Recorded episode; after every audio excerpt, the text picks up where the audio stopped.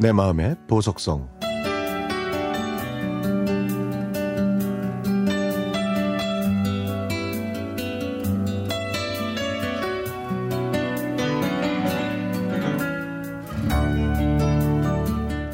오늘 무더운 여름날 아침 서둘러서 출근하고 있는데 저희 네 자매가 쓰는 단체 문자방에 동생이 쓴 글이 올라왔습니다. 언니들, 나 참 기가 막혀서 오늘 우리 민서가 형의 교복을 입고 학교에 갔대. 근데 지금 민서한테 문자가 왔는데 정말 어이없고 웃겨가지고 말이 안 나와. 자, 그런데 문제는 두 형제가 다니는 고등학교가 다르다는 겁니다. 저희 자매들은 그 글을 보고 이모티콘으로 박장대소를 표현했습니다.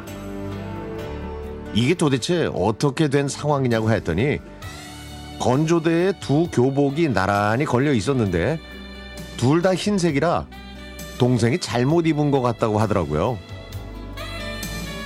더 어이없었던 건 형의 교복을 입고 등교를 준비하느라 거울 앞에서 머리 말리고 화장품도 발랐는데 자기는 물론이고 옆에 있던 형도 출근 준비를 하던 엄마와 아빠도 전혀 눈치채지 못했다는 겁니다. 조카 민서도 버스를 타고 가다가 친구가 교복이 이상하다고 말할 때까지 몰랐다고 했죠. 그래서 조카는 학교 하복이 거의 다 흰색이라 헷갈렸다면서 교복 탓을 했다고 합니다. 다행히 그 친구한테 체육복이 있어서 그걸로 갈아입고 그날을 무사히 넘겼다고 했습니다. 그리고 보니까 큰 조카 준서도 만만치가 않았는데요. 준서가 초등학교 1학년 때 가방 없이 집에 왔길래 가방 어디 있냐고 물어보니까 그때서야 학교에서 가방을 안 가져온 거를 안 적도 있다고 그러더라고요. 그뿐만이 아닙니다. 초등학교를 졸업하고 중학교에 입학하기 전에 준서가 학원, 놀이터, PC방에 갔는데 친구들이 하나도 없었다고 합니다. 알고 보니까 그날이 바로 중학교 반 배치고사 보는 날이었대요.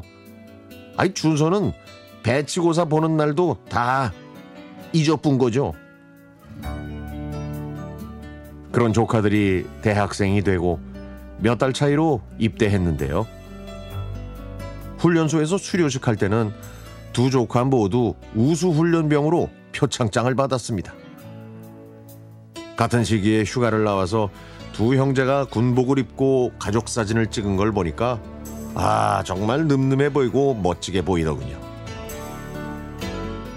이제 며칠 후면 둘째 조카인 민서도 전역하게 됩니다. 그동안 나라 지키느라 고생 많았고 군대에서의 경험이 앞으로 인생을 살아가는 데 긍정적인 영향을 미치길 바랍니다. 사랑하는 조카 준서와 민서의 앞날에 축복과 영광이 함께하길 기원합니다.